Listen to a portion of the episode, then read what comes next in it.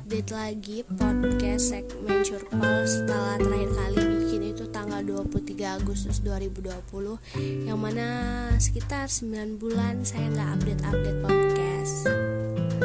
Mohon maaf ya kalau misalnya ada di antara kalian yang nungguin kapan sih podcastnya Curpal ini update gitu ya. Ya soalnya saya tuh nggak update-update karena saya tuh sibuk. Gak ada yang bercanda, enggak, enggak. Saya sama sekali gak sibuk. Alasan saya gak update podcast itu karena saya gak tahu mau bahas apa. Ya udah deh, jadinya gak ada podcast yang tayang. Oke, sebelum lebih jauh obrolan kita, saya mau nanya kabar kalian dulu deh. Gimana kabar kalian? Baik-baik dan sehat ya? Terus mengucapin juga selamat menunaikan ibadah puasa buat yang menjalankannya ya. Semoga kita bisa mm, dapatkan berkah dan hikmah yang baik di bulan Ramadan ini. Ya meskipun suasananya masih suasana pandemi, teman gak separah tahun kemarin ya. Semoga kita masih bisa merasakan euforia keberkahan Ramadan tahun ini ya. Dan semoga nanti pas lebaran uh, kita bisa kumpul sama keluarga ya, walaupun kayaknya sih dengar-dengar di berita kayaknya masih belum boleh ya, masih di, belum diperbolehkan mudik ya sama pemerintah. Ya udahlah ya, kita ikutin aja apa kata pemerintah supaya uh, COVID benar-benar hilang dari negara kita, dari dunia deh, jangan cuma negara kita, biar seluruh dunia tuh aman. Oke, kayaknya intronya udah kepanjangan. Baik, kita balik lagi ke topik utama. Sebenarnya malam ini mau bahas apa sih? Mungkin lebih bahas gini. Kalian pernah nggak sih yang namanya ngerasa kenapa ya saya itu bisa banget nyemangatin orang lain, ngasih saran yang baik buat orang lain, sementara ke diri saya sendiri saya justru nggak bisa. Ayo ngaku, di antara kalian pendengar podcast Curpal ada yang ngerasain hal yang sama kayak gini nggak? Karena saya pribadi, ya saya pribadi ngerasain itu. Saya bisa ngasih semangat, ngasih kalimat-kalimat positif buat teman-teman, tapi sementara untuk diri sendiri saya justru jahat. Saya nggak bisa melakukan diri saya dengan baik, hmm, mengapresiasi diri saya dengan baik. Saya nggak bisa. Sementara mengapresiasi orang lain sangat bisa dan luar biasa hebat. Sebenarnya ini miris banget sih. Kenapa ya? Kenapa sih kita itu nggak bisa mengapresiasi diri kita sendiri? Kenapa kita nggak bisa memberi kalimat-kalimat positif untuk diri sendiri? Padahal diri kita ini loh yang dari bayi sampai sekarang itu tuh sama-sama dengan kita, yang sama-sama ngerasain sedih, kecewa, bahagia, ngalamin masalah, cobaan gitu kan, ya diri kita ini kan. Tapi kenapa diri kita ini malah selalu mencaci diri kita sendiri? Kayak, ah lo dasar lo banyak kurangnya, lo itu kayak gini, ya emang karena lo itu kayak gini. Gimana sih maksudnya, kayak lo tuh buruk ya emang karena lo buruk gitu. Pokoknya kita tuh gak bisa ngasih kalimat-kalimat positif untuk diri kita sendiri, selalu menjatuhkan diri sendiri. Ya gak tahu sih ya kalau misalnya kalian sampai di tahap menjatuhkan diri sendiri atau enggak. Cuman kalau saya pribadi ya lima puluh persen sampailah ke tahap dimana sering menjatuhkan diri sendiri. Ya karena saya itu tipikal pemikir. Gak tahu sih, mungkin bukan saya aja, mungkin kalian juga ngalamin dimana uh, kalian tuh gak bisa nyingkirin atau tutup telinga, tutup mata dengan apa yang orang-orang bilang, apa yang orang-orang nilai diri kita gitu. Nah saya itu kayak gitu, nggak bisa apa yang orang bilang tentang diri saya. Nah saya itu percaya seratus persen sama mereka. Iya, misalnya mereka bilang iya nih lu tuh ceroboh, ya emang ceroboh, cuman tingkat kecerobohan yang mereka bilang misalnya seratus persen gitu. Dan saya langsung kayak telan mentah-mentah ucapan mereka, kayak oh iya gue tuh kayak gini, oh iya gue tuh kayak gitu, gue tuh buruk, gue tuh kayak gini. Dan yang mana hidup ya, nggak semua orang itu suka sama kita. Pasti ada orang-orang yang mungkin nggak satu nggak satu pemikiran, nggak satu ide sama kita. Jadi um, ada kalimat-kalimat yang sebenarnya itu kalimat yang harusnya nggak usah kita dengar gitu dari mulut mereka, dan nggak usah kita percaya gitu harusnya. Cuman saya justru percayainya. Kayak apa ya? Kayak rasanya hmm, saya lebih percaya omongan orang daripada omongan dan kata hati saya sendiri. Saya bisa mikirin kalimat-kalimat mereka sampai sebulan, bertahun-tahun, pokoknya sampai kapanpun, sampai saya sendiri nggak bisa nginget kalimat-kalimat itu lagi. Sementara saya itu orangnya emang saya itu pelupa, tapi pelupa untuk hal-hal yang dimana gitu. Tapi kalau untuk yang kalimat-kalimat atau hal-hal yang menurut saya itu membekas, itu tuh pasti selalu saya ingat dan saya simpen gitu loh. Dan mau gak mau itu tuh kalimat-kalimat jahat yang mereka ucapin, misalnya ya kalimat-kalimat jahat, aduh kosannya gimana gitu ya. Padahal kalimat-kalimat yang harusnya itu gak usah aku dengerin, gak usah kita dengerin. Itu tuh jadi membekas di, uh, di pikiran, di alam bawah sadar kita gitu. Soalnya saya pernah dapat kalimat dan perlakuan gitu ya waktu zaman S M P, sebuah kalimat yang sampai detik ini bikin saya selalu kepikiran gitu. Iya tak kayak gitu gitu. Cuman ya balik lagi ya, mungkin iya kita kayak gitu, cuman namanya juga pribadi, karakter yang nggak mungkin bisa dirubah gitu kan. Mungkin bisa, cuman gak instan gitu ya. Ceritain aja kali ya kalimatnya apa. Jadi ya saya ini orangnya hmm, jayus banget, suka ngasih apa ya, ngasih komedi komedi ya, bisalah dibilang komedi yang garingnya minta ampun. Habis itu saya juga anaknya hmm, bisa dibilang pecicilan pecicilan dan sedikit kekanak-kanakan. Nah, zaman S M P itu teman-teman saya rata-rata itu kayak yang udah lumayan apa ya, pikirannya udah lumayan dewasa gitu. Nah, hmm, waktu-waktu itu mereka megang buku uh, itu loh, buku yang seratus persen lulus ujian nasional ya, yang biasa kita temuin, buku-buku yang biasa kita temuin di Gramedia. Nah, itu ada salah satu teman saya yang megang buku itu, padahal waktu itu kita masih belum kelas tiga, jadi kayak masih jauh gitu, tapi kayak udah megang, udah mempersiapkan. Nah, di buku itu kan bacaannya seratus persen dijamin lulus ujian nasional. Nah, saya yang komedinya jayus dan garing ini uh, inisiatif gitu, sok-sok ngeluarin kalimat lontaran yang kayak gini. Saya bilang, ah masa ini buku bohong nih, masa iya seratus persen kita lulus ujian gitu. Kayak bercanda gitu niatnya, cuman sayangnya gak ada yang ketawa. Sayangnya itu um, apa ya, komedinya itu terlalu garing, crispy, kriuk-kriuk gitu. Pokoknya aduh udah gak ngerti lagi lah ya. Recehnya itu udah tingkat receh-receh-recehan banget gitu.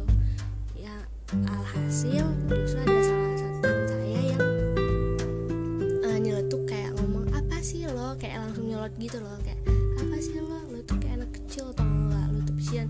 Jadi kayak ya mendeskripsikan diri saya, ya emang saya emang kayak gitu gitu. Cuman saya jadi kayak kepikiran gitu loh. Nah, sejak kalimat itu, kalimat yang dia lontarin ke saya, sejak itu saya jadi kan masih sekelas gitu kan.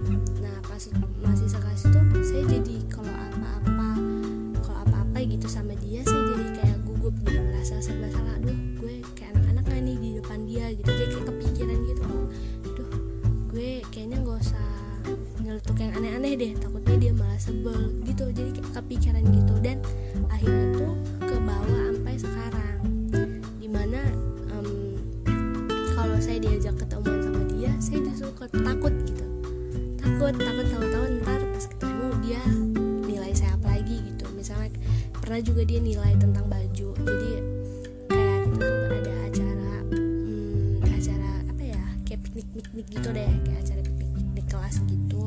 Nah, saya pakai baju kan ya, namanya juga nggak tahu sih ini bisa dinamakannya juga apa, maksudnya apa, bisa dimaklumi atau enggak gitu ya. Jadi waktu zaman S M P saya tuh suka pakai baju yang motifnya bunga-bunga gitu deh. Ya, oke, okay. Ini mungkin saya juga kali yang salah. Jadi saya suka pakai baju bunga-bunga. Jadi pas piknik tuh saya pakailah baju bunga-bunga.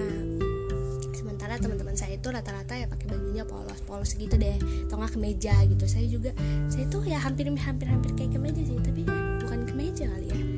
Agak-agak mekar gitu deh, pokoknya gitu deh ya bajunya. Intinya motifnya itu bunga-bunga gitu. Nah, saya dikomentarin sama dia, kayak ngomong, dia ngomong, "Ih, baju lo apa sih, kayak anak kecil banget gitu." Dan itu jadi kepikiran, jadi kayak ya tah gue kayak anak kecil gitu.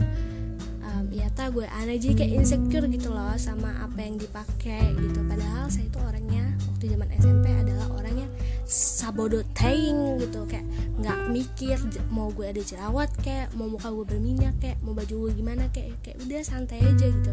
Cuman dia adalah orang pertama yang bikin saya kayak ngerasain, ah iya tadi kayak nggak percaya gitu loh sama diri sendiri, kayak ah baju gue aneh tah gitu. Jadi kayak apa ya, sesuatu yang tadinya nyaman dipakai jadi kayak jadi nggak nyaman, jadi kayak kepikiran kayak aneh tah baju gue, jadi kayak ngerasa aneh sendiri gitu. Nah makanya pas udah gede sekarang ini kalau misalnya mau ketemu dia gitu ya, saya tuh takut takut kalau misalnya takut gugup, terus nggak tahu harus bersikap seperti apa ke dia, karena saya mungkin lebih ketakut kali ya, karena takut tiba-tiba misalnya pas saya ketemu dia, dia saya pakai baju apa gitu sama dia dikomentarin lagi, atau saya bertingkah seperti apa dikomentarin lagi, atau kalau saya uh, ngelontarin komedi-komedi garing total dikomentarin gitu, atau dibilangin kayak anak-anak lagi gitu, kayak bocah gitu.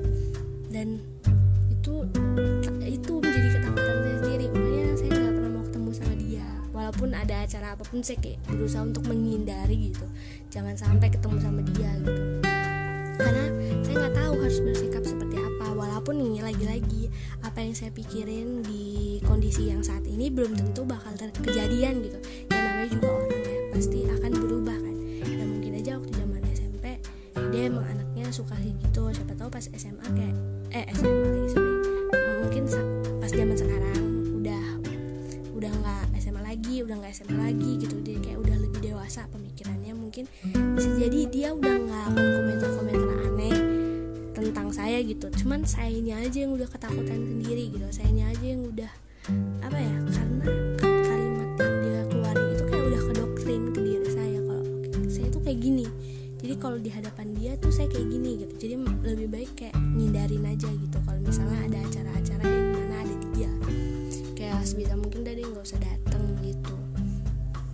Walaupun ya emang sih seakan-akan dan pecicilan ya, sampai detik ini saya ngerasa gitu sih. Dan komedi saya masih jayus dan garing. Itu salah satu contoh dimana uh, kalimat seseorang jauh lebih saya percayai dibanding uh, kata hati saya sendiri. Kayak apa ya, kenapa sih nggak bisa lebih percaya aja sama diri sendiri, kayak ya emangnya kenapa kalau baju gue kayak anak kecil, emangnya kenapa kalau tingkah gue kayak anak kecil, emangnya kenapa kalau misalnya gue pecicilan. Harusnya gitu kan, harusnya bisa lebih untuk percaya diri gitu kan sama diri sendiri. Cuman sayangnya nggak bisa kalau di hadapan orang-orang yang pernah ngasih kalimat-kalimat negatif ke saya. Saya tuh ya kayak ke dokter gitu, jadinya tuh uh, bingung mau bersikap apa ke mereka gitu, jadi kepikiran terus gitu. Nggak bisa yang namanya nggak kepikiran, pasti selalu kebayang kalimat-kalimatnya itu. Dan ini mungkin bisa jadi pelajaran ya, kalau misalnya omongan atau sesuatu yang keluar dari mulut kita itu tuh untuk lebih hati-hati gitu loh. Jangan sampai kalimat yang keluar itu menyakiti orang lain atau enggak um, membuat orang lain tersinggung gitu. Pokoknya kayak harus lebih hati-hati deh dalam bersikap dan dalam bertutur kata, karena kan kita nggak tahu ya tingkat sensitif orang itu beda-beda. Nggak bisa kita samain, nggak bisa kita anggap sepele gitu. Terus uh, balik lagi ke topik awal, um, masalah kenapa kita tuh gak bisa nyemangatin diri kita sendiri. Karena mungkin um, kita itu terlalu pintar yang namanya buat acting, ya acting kayak apa ya? Menurut saya setiap orang itu ada pemeran utama, tokoh utama dalam cerita kehidupan mereka masing-masing. Jadi saya nge- menggambarkan bahwa kehidupan itu adalah, ya klise, kalian pasti sering dengar bahwa kehidupan adalah panggung sandiwara dimana kita itu berakting, berakting apa ya, sesuai kondisi, sesuai kondisi, sesuai lingkungan, sesuai ya kayak situasinya apa deh gitu. Ya walaupun ya dalam berakting itu gak seratus persen kita pura-pura ya, pasti ada, wajar sih, kita itu pasti setiap orang, setiap pribadi kita itu pasti punya persona, personanya masing-masing. Persona kita di rumah, persona kita kalau sama teman, persona kita kalau sama orang yang gak kita suka, persona kita kalau misalnya kita sama sahabat, pasti kayak kita itu beda-beda gitu kan, punya karakter yang beda-beda di setiap itu ya. Karena ya balik lagi uh, dalam cara kita apa ya, dalam cara kita show menunjukkan diri kita itu sesuai sama lingkungan dan dan, dan situasi gitu. Nah kenapa kita pintar buat ngasih saran, ngasih semangat, ngasih kalimat positif ke teman kita, ke orang lain, itu karena kita terus-terusan berakting kalau kita itu baik-baik aja di hadapan mereka. Iya, jadi um, misalnya ada teman kita bermasalah gitu, kita bisa ngasih masukan kayak, lo tuh gak apa-apa, istirahat dulu gitu misalnya. Pas uh, istirahat dulu tapi jangan berhenti, jangan nyerah. Nah, kita itu pas lagi ngomong gitu, padahal di balik layar kita itu lagi ngalamin hal yang sama kayak teman kita. Nah, tapi di depan teman kita, kita itu acting bahwa seolah-olah enggak deh, gue enggak enggak ngerasain hal yang sama kayak lo gitu, kayak gue lagi bahagia, gue lagi lagi seneng, gue enggak berada di titik yang sama kayak lo gitu. Jadi kita pintar buat ngasih uh, ngasih apa ya, ngasih vibes yang positif ke mereka. Nah, sementara ke diri sendiri kita nggak bisa, karena ya itu, karena kita sudah terlanjur acting di depan mereka kalau kita itu baik-baik aja. Akhirnya acting itu ke bawah, ke balik layar itu ke bawah. Akhirnya kayak enggak deh, kayak kita ngomong ke diri kita sendiri kayak enggak deh, lo emang bahagia, enggak deh, lo kayaknya emang biasa aja lagi nggak ngalamin hal buruk. Dan malahan apa ya, saya selalu saya selalu untuk diri saya pribadi ya, saya selalu ngerasa saya itu ada dua, diri saya yang sekarang sama diri saya yang di dalam. Ya ini emang agak gila, saya suka banget yang namanya ngobrol ke diri saya sendiri, ngobrol ke diri saya sendiri kayak sampai-sampai orang-orang yang tiap hari dan deket banget sama saya, maksudnya apa ya, intensitas untuk ketemu sama saya itu sangat sering banget gitu. Dari pagi sampai malam ya, eh dari pagi sampai sore dia ketemu saya terus gitu. Pasti mereka tuh tahu kalau saya tuh suka ngomong sama diri saya sendiri, karena kayak suka, mereka tuh suka nggak tuh, ah lo ngomong sama gue gitu, enggak enggak gue ngomong sama diri gue sendiri gitu. Jadi kayak akhirnya tuh mereka maklum gitu kalau saya sering ngomong sama diri saya sendiri. Ya ini gila banget, jadi saya suka di, berdialog gitu loh ke diri sendiri. Misalnya kayak saya ngomong gini ke diri saya sendiri, eh misalnya kayak lagi lagi komentarin sesuatu deh, misalnya komentarin lukisan, eh itu lukisannya bagus ya.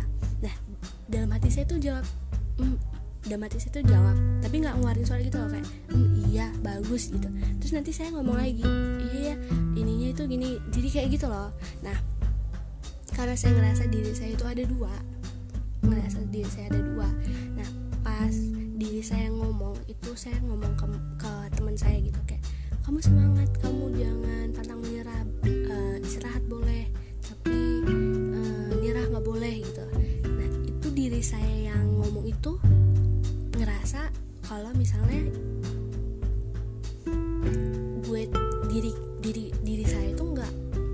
ada di fase yang sama kayak teman saya gitu. Jadi jadi lancar aja gitu ngomongin hal-hal yang baik, kalimat-kalimat yang positif. Nah, setelah di balik layar, diri saya yang di dalam hati nih, teman saya, teman saya anggapnya teman sih, teman yang ada di dalam diri saya ini kayak ngebrontak, kayak ngomong, enggak lo tuh, lo tuh nggak sih, lo tuh lagi ngalamin yang hal sama kayak temen lo gitu. Tolong dong lo bantuin gue, semangatin gue gitu. Nah, diri diri atau temen yang ada di dalam diri saya tuh kayak ngomong gitu. Tapi saya yang saya yang satunya lagi yang udah ngerasa enggak, gue nggak ada ini. Jadi kayak ngebohong gitu loh ke diri sendiri, kayak langsung kayak berdialog gitu ke diri sendiri, enggak, lo itu nggak apa-apa kali, lo nya aja nih yang terlalu apa terlalu pengen dikasihani misalnya. Oh dia kalimat-kalimat jahat itu akhirnya keluar dari mulut saya karena nggak, ini menurut pandangan diri saya sendiri ya, karena ya gitu, karena kita udah beracting awalnya awalnya kita tuh udah pura-pura, akhirnya itu kebawa sampai kebalik.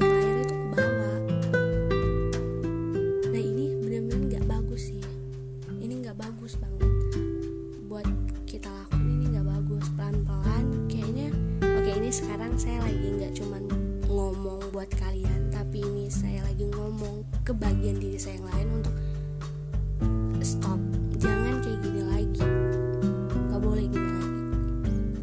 Diri, diri saya yang sekarang sama diri saya, teman saya yang ada dalam diri saya ini harus sama, harus nyatu. Kalau saya yang ini lagi sedih, yang satunya lagi yang dalam hati juga lagi sedih. Kalau ini lagi bahagia, ini juga bahagia. Jangan salah satu bahagia, salah satu sedih. Kan gak imbang. Jadinya yang si bahagia ini malah nyala-nyalain yang si sedih ini gitu. Jadi itu kenapa akhirnya kita tuh sering ngomong kalimat kasar ke diri kita sendiri, ya itu karena kita tuh terlalu banyak pura-pura, terlalu banyak pura-pura ke orang lain. Sampai akhirnya kita gak bisa jujur ke diri kita sendiri. Lagi-lagi ini agak melenceng ya. Ini lagi-lagi agak melenceng. Uh, kalau kalian pernah atau sedang nonton drama Korea judulnya Fix You, itu kan cerita tentang dokter psik dokter psikiater yang menangani pasien-pasien yang kena yang punya kesehatan mental eh punya penyakit mental kok kesehatan yang punya penyakit mental.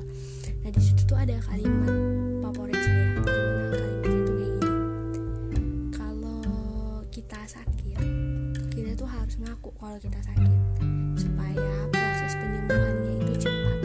Nah, kalimat itu saya artikan sebagai ini, kalau diri saya dalam hati saya ini ngerasa lagi nggak baik-baik aja, nah saya yang satunya ini harus jujur kalau iya kamu itu lagi nggak baik-baik aja. Nah, karena dengan begitu proses penyembuhannya cepat. Karena kalau misalnya saya yang ini dan saya yang di dalam hati itu sinkron, satu pemikiran, satu ide, kita tuh jadi punya punya apa ya punya energi buat ngehadapin, buat mengeluarkan emosi-emosi itu. Kalau misalnya nggak sinkron kan jadinya itu bertolak belakang gitu kan. Nyambung nggak sih ini penjelasan saya, maksudnya sih semoga kalian maksud ya dengan penjelasan saya. Intinya apa ya, intinya kenapa kita sering bisa ngasih kalimat positif, ngasih saran, ngasih semangat ke orang lain, sementara ke diri sendiri kita malah jahat, ya itu karena kita terlalu banyak pura-pura di depan. Kita yang di dalam hati itu kayak udah ngomong, lo lagi gak baik-baik aja, lo lagi sedih, lo lagi hancur, tapi diri kita yang sesungguhnya yang di depan ini gak mau percaya sama yang ada di dalam hati, jadinya malah ngumpatin yang di dalam hati kayak lo nya aja yang lemah, lo nya aja yang kayak gitu. Saya kayak gitu sih ya, semoga kalian maksud lah ya dengan penjelasan saya. Dan ini kalimat yang nggak, lagi-lagi balik lagi nggak cuma buat kalian, tapi ini yang akan saya tanamkan, yang akan saya doktrin ke diri saya sendiri untuk nggak boleh gini lagi. Pokoknya antara lo nah, antara diri lo yang sekarang sama diri lo yang dalam hati harus punya perasaan yang sama, perasaan yang sinkron, supaya uh, punya cara, punya penyelesaian, punya hal yang sama gitu dalam menyelesaikannya. Jadi kita tuh nggak banyak mendam, kita bisa meledakkan perasaan kita. Sedih ya udah sedih, uh, bahagia ya udah bahagia, karena perasaan itu nggak abadi, perasaan sedih nggak abadi, perasaan bahagia itu juga nggak abadi. Udah sih gitu aja, sekian curhatan saya. Dah lagi-lagi curhatan yang absurd bin ajaib. Semoga kalian uh, dapetin hal-hal yang baik dari podcast malam ini. Intinya penjelasan saya mungkin berbelit-belit dan random, gak jelas babah, tapi ya udahlah ya, namanya juga curhatan pelengkap kata. Sekian dari uh, sekian podcast malam ini. Uh, semoga kita lancar ya puasanya. Um, selamat malam, bye bye, bye bye.